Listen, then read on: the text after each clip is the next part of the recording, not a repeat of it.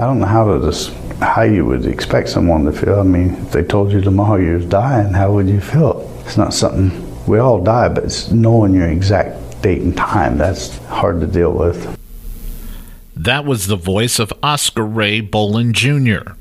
hours before he was executed on January 7th, 2016. Bolin murdered 3 women in the Tampa area more than 30 years ago. That story, along with the recent arrest of a Daytona Beach woman accused of killing and dismembering her estranged boyfriend, is coming up on Sun Crime State. I'm Tony Holt, crime reporter with the Daytona Beach News Journal. Welcome to Sun Crime State, a weekly podcast that takes an in-depth look at Florida's biggest crime stories of the past and present. In this episode, I'll discuss the slaying of Jeffrey Albertsman, whose body was found inside his Daytona home in July. What made the discovery of the body so unusual was that it was missing its arms and legs. Those detached limbs would be found 2 months later in a fernery in DeLeon Springs. The suspect in the case, Nelsie Tetley, was arrested Thursday. Police said she is a person of interest in a cold case out of Ormond Beach. The victim in that case also was dismembered. Later, I'll discuss the tragic and often twisted story of Oscar Ray Bolin, who was found guilty of 3 Tampa area killings that went unsolved for years until someone called an anonymous tip line in 1990, fingering Bolin for those crimes.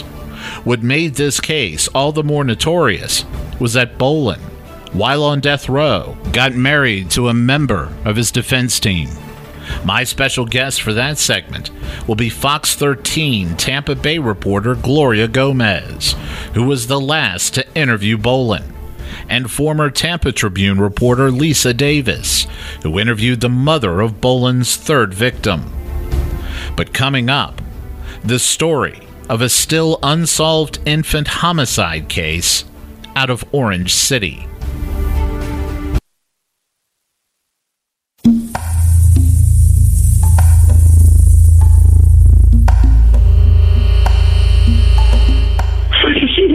I don't know. She seems lifeless. Please. Okay, I need you to listen. Orange City police rushed to a home on Tappan Circle the night of November 17th, 2017, after the mother of an infant frantically called 911, saying her baby wasn't moving or breathing. The baby was rushed to the hospital that night. Days later, she died from her injuries. An autopsy revealed she had suffered a skull fracture. No arrests have been made, and police have not named anyone as a suspect. Detectives said the child's mother, 33-year-old Tangela Pitts, had gone out for a while to buy some food and left her daughter under the supervision of her boyfriend. After Pitts came home, her boyfriend, Benito Rodriguez Pagan, left the house to run an errand. That was when Pitts noticed her child wasn't breathing. Come on, baby. Are you breathing? Come on, Mama. Okay. Can you put your ear and cheek close to her nose and mouth and see if you can feel or hear breathing going on? It doesn't seem. She's been sick. I don't know. How old is the baby? 6 months. She's 6 months old. And she's not crying, breathing, or making any noises or anything like that? No, she's not. Please get somebody here. During the 911 call, the operator urged the mother to perform CPR on her daughter and talked her through it. The baby had no vital signs when paramedics arrived, but police said eventually she started breathing again. At the end of the call, you can hear Pitts saying she had left the girl alone only for a short time while she went to McDonald's.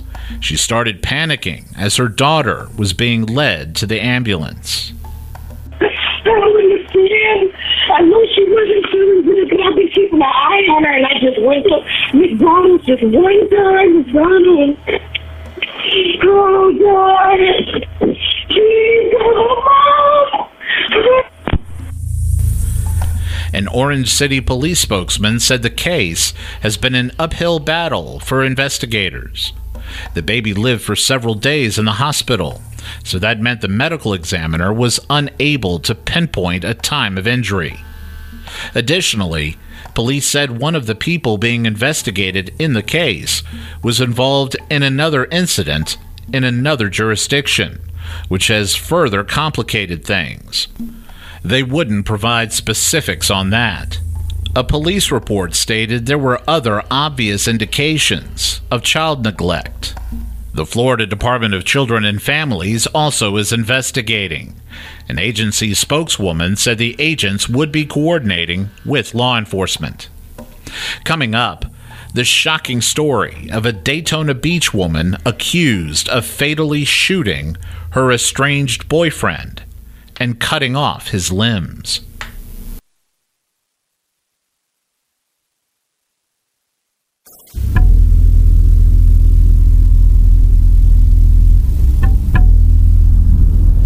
Daytona Beach police arrested a woman Thursday on allegations she fatally shot her former boyfriend inside his home in July and detached his arms and legs. That suspect, Nelsie Tetley, who also goes by the name Sarah, happens to be a person of interest in a 2007 homicide in neighboring Ormond Beach. The victim in that case also had been dating Tetley, and he too was found dismembered. On Friday, with regards to the July homicide, Daytona Beach Police Chief Craig Capri gave a news conference and provided more information about what had led detectives to pin the killing on Tetley. The victim was 55-year-old Jeffrey Albertsman. Capri described what police rolled up to after they got the call from a family member that Albertsman had not been heard from for quite some time. At the time, we found a decomposed body, which was in there for probably about 2 weeks prior to us getting there. The body had a single gunshot wound to the head, and the body was missing its arms and legs, which was kind of suspicious. Albertsman also had been shot once in the chest. The crime scene at 1222 North Street was a gory mess. Capri told me after the media conference that the suspect was demented. Court records have indicated that the couple had a volatile history. On April 23, 2013, Albertsman drove himself to the hospital with a stab wound to his stomach. He told police he had been staying in a hotel for about a week because he was trying to leave Tetley, who was 12 years older than him. She wound up following him around town in her car and called him constantly on his cell phone. Albertsman eventually gave in and decided to go home and confront Tetley. That's when she pepper sprayed him and stabbed him. Albertsman wound up driving himself to the hospital, even though his eyes were irritated by the pepper spray.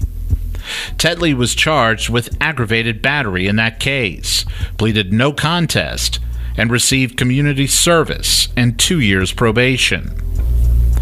In October 2016, Albertsman filed an injunction against Tetley and accused her of striking him and threatening to kill him.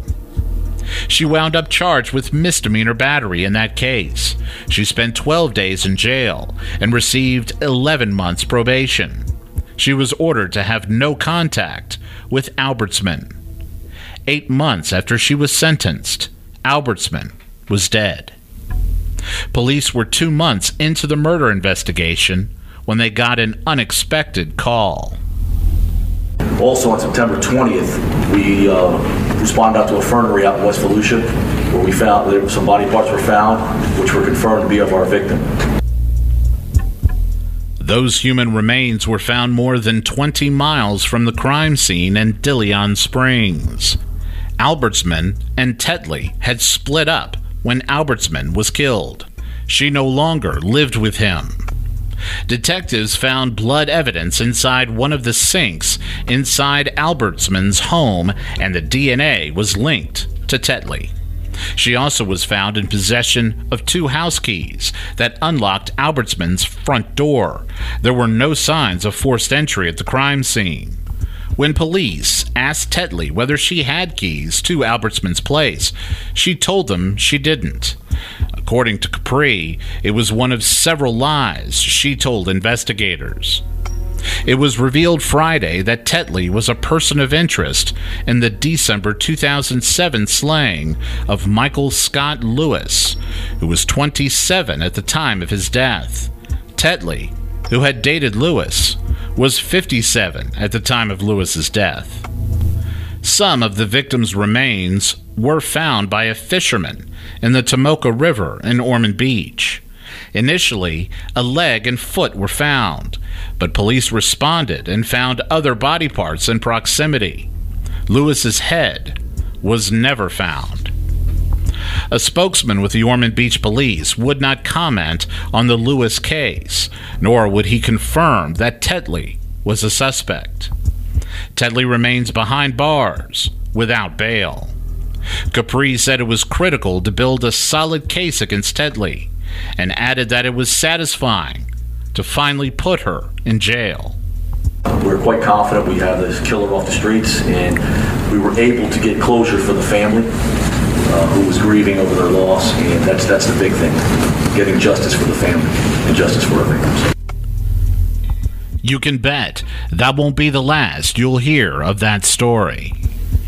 Coming up, the deranged tale of Tampa area serial killer Oscar Ray Bolin.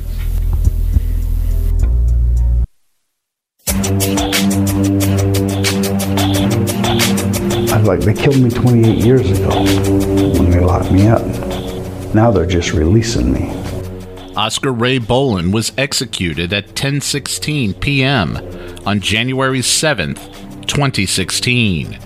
He was sentenced to die for the murder of 26-year-old Terry Lynn Matthews, who was slain in 1986 in Lando Lakes, a community in south-central Pasco County, north of Tampa. Matthews was Bolin's third known murder victim in Florida. His previous victims were 25-year-old Blanche Holly and 17-year-old Stephanie Collins. All 3 females were bludgeoned and attacked with a blade. For various reasons, all of Bolin's original verdicts and death sentences were thrown out. In all, he was tried 10 times for those 3 murders, but his final conviction and death sentence for Matthews stuck. In spite of those 10 sets of jurors convicting Bolin, he boldly claimed his innocence to Fox 13 reporter Gloria Gomez, a journalist who has famously interviewed killers pre-trial and post-trial. While a reporter in Sacramento, she interviewed Scott Peterson less than a month after his wife went missing from their Modesto home. That interview changed the public's perception of Peterson, who subsequently was charged, convicted, and sentenced to death for killing his wife, who was 8 months pregnant. Peterson seemed to lack self-awareness during his interview with Gomez, but Bolin, by comparison, was very self-aware. Gomez told me that Bolin was firm and unflappable during his sit-down with her, which took place hours before his scheduled execution. When I would ask him, is there anything you want to say? Is there anything that you want to clear your mind of? Is there, any idea of remorse, any sense of regret? He didn't have any. And I was kind of shocked because I thought at that moment he would finally express some sort of remorse for what he did, for the pain that he caused all those families. But no, he never did. He proclaimed he was innocent and that he was wrongly convicted and that they were basically going to put an innocent man to death. And he stuck by that the entire time. I was surprised that not once did he waver from that. The 3 victims were killed in 1986. but they weren't his only victims, and Bolin wasn't charged with those killings until 1990, when an anonymous person called a crime tips line identifying Bolin as the killer.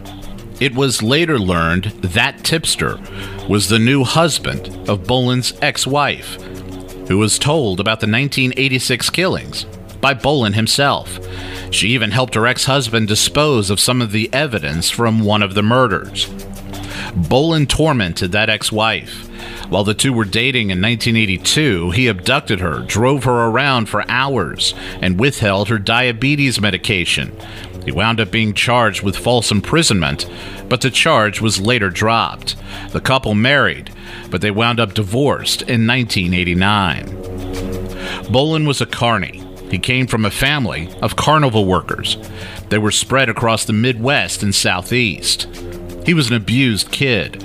According to the Tampa Bay Times, his mother walked him to his school bus on a leash because he ran away so much.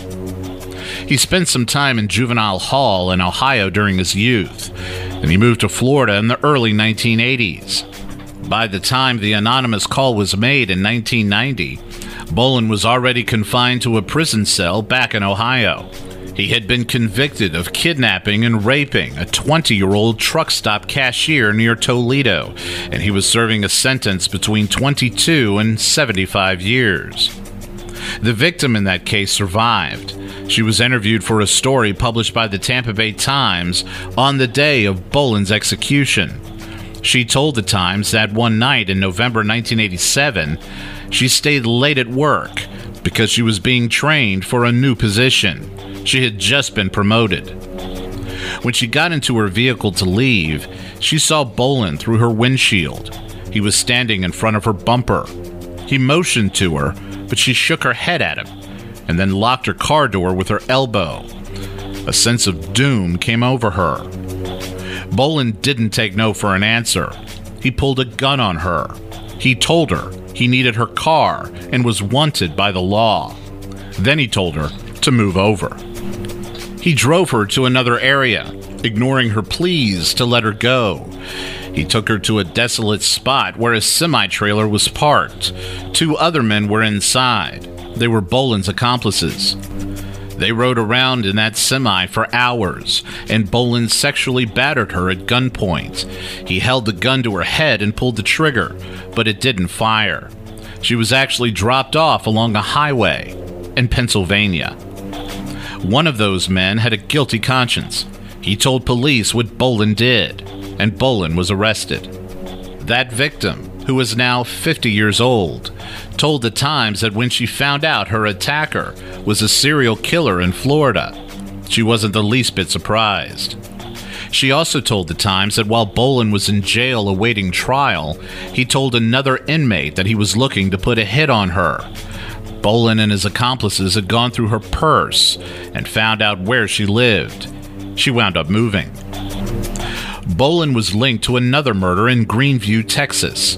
The victim in that case, Deborah Diane Stowe, was kidnapped, raped, and strangled in 1987. Authorities there did not prosecute because by the time they made the connection, Bolin had 3 first-degree murder charges hanging over his head in Florida. Detectives tried to link Bolin to various cold case murders that occurred in and around Tampa in the mid-1980s, but no connection could be made. Lisa Davis was a reporter for the Tampa Tribune during Bolin's 10th and final trial. She sat through the testimony, heard the evidence, and researched the horrifying details of how Terry Matthews and the other victims were killed and discarded. They were all girls who just somehow ended up in the wrong place at the wrong time with a real bad dude. You know, they were all beaten. They were all taken from where they had been, you know, just dumped for someone else to be found. Natalie Blanche Holly was Bolin's first known Florida victim. She was killed 32 years ago Wednesday. Blanche was the daughter of Charles Holly, a Tampa Republican who ran for Florida governor in 1964. He lost his bid to Democrat Hayden Burns. Blanche was a night manager at Church's Chicken Restaurant in Tampa. She was finishing a late shift the morning of January 25, 1986, and she never made it home. Her body was found later that day in an orange grove in Lutz, located in Hillsborough County, about 15 miles north of Tampa. Authorities said she had been stabbed 10 times. According to a story in the Tampa Bay Times, a sheriff's deputy checked a couple of cars parked along Lake Magdalene Boulevard in Tampa. One of those cars was registered to Bolin, who told a deputy that he was having some car trouble and the lady accompanying him was helping him. The deputy asked the woman whether she was okay, and she replied that she was. It is believed that woman was Blanche. Bolin's first three convictions were overturned in the Holly murder case. He was convicted a fourth time, only it was for a lesser charge of second-degree murder. It was an outcome that offended Blanche's family, but Bolin was sentenced to life for that murder, and he wasn't quite able to wiggle out of all of his death sentences. Blanche's mother, Natalie, died in 2012, almost 4 years before Bolin was executed, but she lived to sit through every one of his trials for all three victims. In fact, all three of the victims' mothers sat together at every trial. Through all those graphic details and during the aftermath of every gut-wrenching overturned verdict, those mothers gave each other the strength to carry on. They had kind of made a vow during the early days of their daughter's death that they would stand by one another, and they sure did. All through the years and through this particular trial, they were known to sit with each other. I mean, I can imagine the emotional toll that just takes when you go to your own child, and then to have to keep reliving a similar experience with each of those cases, not only for one trial, but it turned out in the end to be three. I just can't imagine what that did to them, but I guess it was enough to make sure they knew they weren't alone, and that was really remarkable. Bolin's second victim was 17-year-old Stephanie Collins. She disappeared November 5th, 1986. She was found a month later, the same day Terry Matthews was killed. Collins was stabbed and her skull was crushed. Stephanie was born in Kansas City and lived there until her family moved to Tampa when she was about ready to start high school. She was still a student at Chamberlain High School when she was killed. She had intended to go to college to study interior design. She worked part-time at Eckerd Drugs in Carrollwood. She went to her workplace the night of her disappearance to ask whether she could work more hours. Her body was found off a dirt road in Pasco County, the same dirt road where Terry Matthews was found. Terry was killed December 5th, 1986.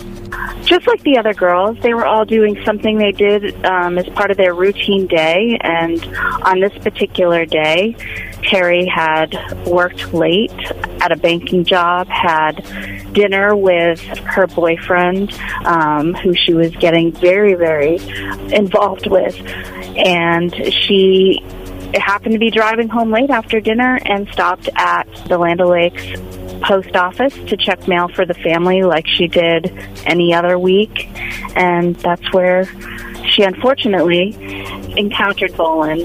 And it wasn't until the next day her car was found there. The lights were still on, the motor was still running, and she vanished, they think, somewhere around 1:30 in the morning. It was learned that Bolin had a mailbox at that Land O'Lakes post office. The person who found Terry's car outside the post office building was her boyfriend, who went out looking for her after finding out she had not returned home. Terry's body was found near Stephanie's body, and it was wrapped in a sheet. Her throat had been cut, and her head showed signs of trauma. There was a witness in that case, Bolin's 13-year-old half-brother. What I do know that what followed was he went back to the property where he stayed. His stepbrother was there, and after beating Terry, He brought his young teenage stepbrother, I believe he was 13 at the time, outside to show him there was this white cloth with a woman underneath. And I can imagine that ruined his brother's life. He ruined many people's lives, not just his victims. And I can imagine what that would have done to a young child. Here's his big brother, someone in theory you look up to, and he just killed a young woman very, very violently. According to news reports, that younger brother heard whimpering coming from under the sheet. The teen told trial jurors that Bolin told him the woman had been shot during a drug deal outside the Land O'Lakes post office. Then he watched his older brother straddle the body and try to drown the woman with a garden hose. Then he beat her with a wooden club. At some point, he slit her throat. Bolin received a death sentence in July 1991 for Blanche's murder.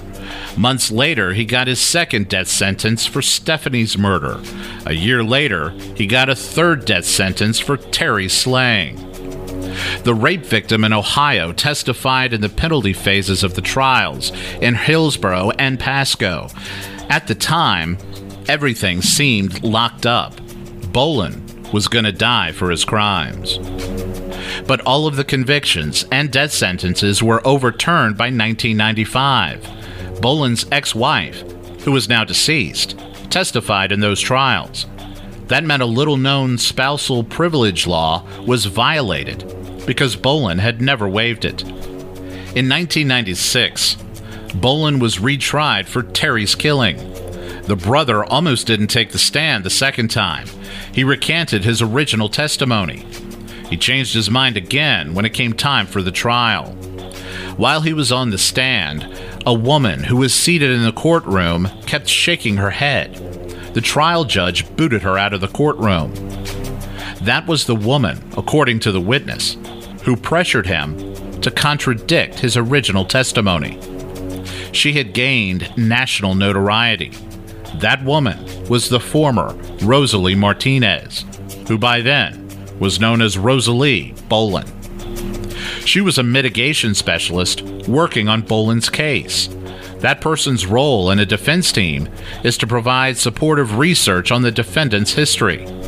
If a first-degree murder defendant is convicted, during the penalty phase, the defense is allowed to present mitigating evidence to offset the aggravators put forth by the prosecution. That evidence is rounded up by the mitigation specialist. Rosalie Martinez fell in love with Bolin. The two got married, although they were never known to have a conjugal visit. Their wedding generated a lot of news. It was the subject of a 2020 episode, and it added a unique twist to an already twisted case. Her presence in the courtroom infuriated the mothers of the victims. It's not something you normally encounter in the courtroom or in cases of anything like this. So it was very different. But Rosalie is very different as far as I could tell. When she walked in the courtroom, you knew she was there. People wondered who that woman was. But the three moms knew very well who she was. And they didn't want anything to do with her. And she was just a symbol of anger. How can a mother do this when he took somebody else's life, when he took somebody else's daughter's lives? It didn't make sense to them. And it got to the point where I don't think any of them would speak his name or her name. They just suspected that she just wanted some sort of media circus surrounding her, which I think she got for a time. But she was there up until he was sentenced to death, from what I understand. In spite of the assistance Rosalie Bolin provided to the defense team, they never got an acquittal. Three more sets of juries convicted and recommended death for Bolin. Those verdicts, however, also got overturned. Gomez, who didn't start working at Fox 13 until after the trials, told me she found it very unusual that Bolin's convictions never seemed to stick. There were so many issues with each trial, and there were so many, times where he was retried and retried and retried. You start to wonder, Was there problems in this investigation? Was there, and just a slight bit of doubt is enough to give you pause and say, okay, maybe this is a situation where we take a step back and look at all the evidence again and make sure, you know, this is the right thing, because death is so final. As I mentioned, Bolin was finally convicted of second-degree murder for killing Blanche Holly. He got a third conviction and death sentence for Stephanie's slaying. But that sentence, amazingly, was again overturned on appeal. But in 2001, the conviction and death sentence for the murder of Terry Matthews survived the appeals process, and one was all it took. The three moms finally got justice. Two of them were alive to witness Bolin's execution. Davis told me that Bolin's demeanor was unusual for a murder defendant, particularly one with a death sentence hanging over his head. Then again, it was already his 10th rodeo. He didn't look like your typical defendant.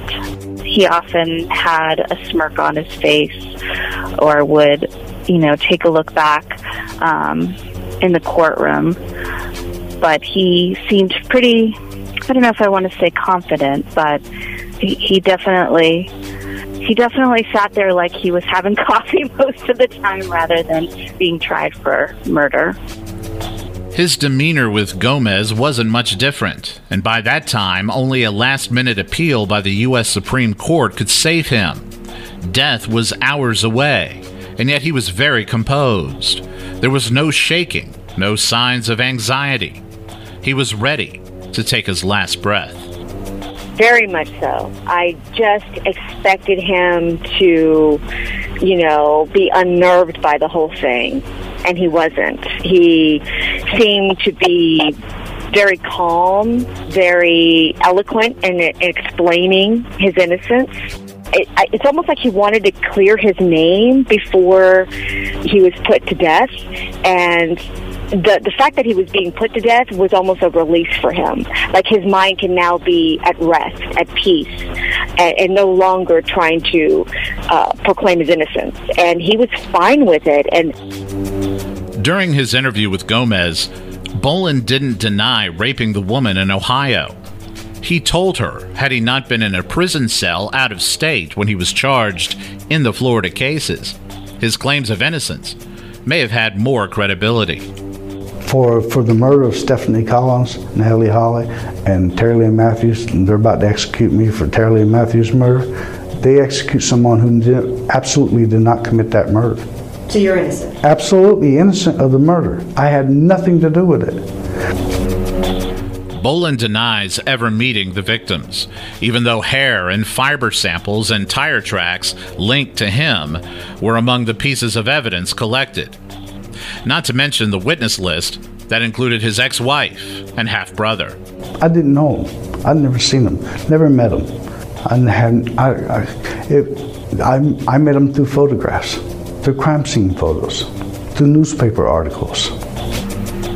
Bolin continued saying things that likely would have enraged the victims' families had they watched his interview with Gomez.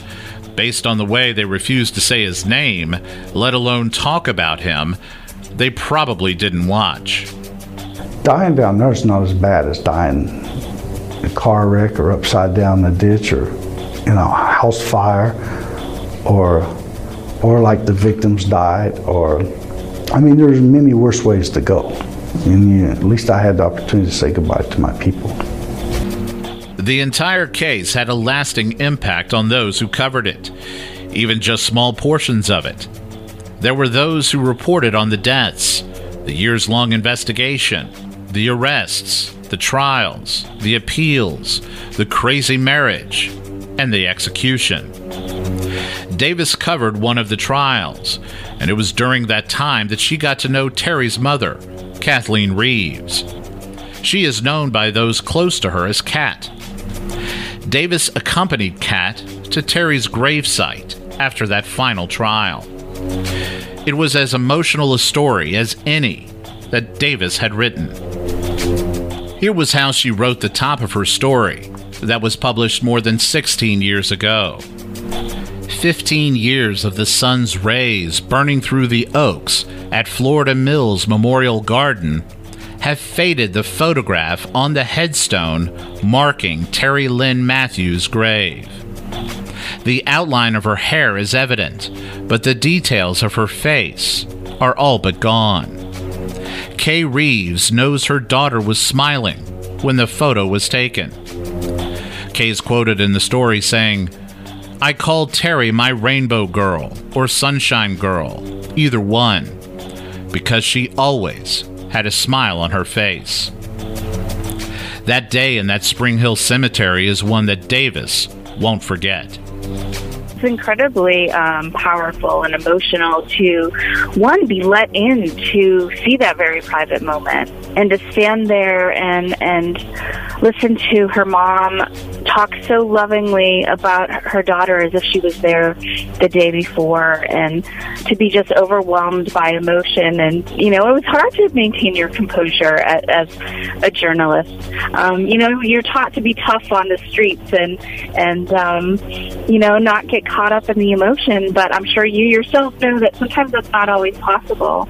And in fact, I remember the photographer who was with me, he actually couldn't. He had to step away because he was just so swept up by the love that Kathy or Kathleen or Kay had for her daughter that it was just too much looking over her grave, and that the weather had been so cruel to take away her face that he just had to step away for a moment. And that was really the first time I had ever seen him in particular, but really any of us, because, you know, it's not that we don't have hearts, it's just that we learn to maintain our composure because we do encounter so much sadness and tragedy in our daily lives with what we do.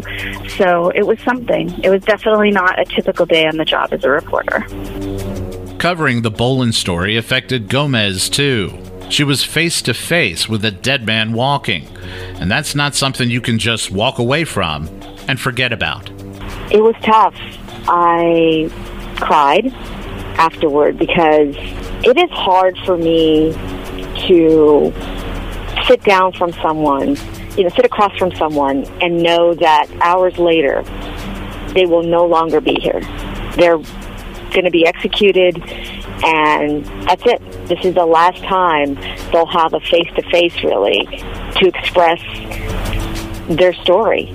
And I think it just hit me in the core, and I realized the profound effect that it was having on me, because I just couldn't stop thinking about how that was it. That was the last time he was going to speak publicly about everything. Bolin, as expected, relished his last chance to speak about it publicly. I've had a lot of support. A lot of people loved me and cared about me. A lot of support outside. That's made it a little easier. But still, it's very difficult to spend 28 years in a room like this. A lot of thinking? You have to be able to look in the mirror and like yourself. Do you like yourself? Yeah. I'm comfortable with myself. There's a lot of things in my past, I wish I could change, but I'm at peace with myself. The state's about to kill me, and they think they're getting justice, and I'm like, well, they're not getting justice. They're just going to kill somebody else. His execution was scheduled for 6 p.m., but the U.S. Supreme Court pored over documents for close to 4 hours, giving the case a last thorough review. But that final appeal was denied. Before the deadly chemicals were injected into Bolin, he was asked whether he had any last words. He quietly answered, "No, sir." About 12 minutes later, his labored breathing stopped. The 3-decade wait for justice was finally over. Bolin was 53 years old. Thank you for listening. Tune in next week when I discuss the devastating story of a double homicide case that shocked the Tampa community 7 years ago. Army wife Julie Schenecker fatally shot her 16-year-old daughter and 13-year-old son with a .38 caliber revolver. Gloria Gomez will again be among my special guests for that episode. Join us then. You can find Tony on Twitter at TonyCrimeWriter or email him at tony.holt@news-jrnl.com. Be sure to rate us on iTunes. Sun Crime State is recorded by Tony Holt and produced by Chris Bridges for the Daytona Beach News Journal.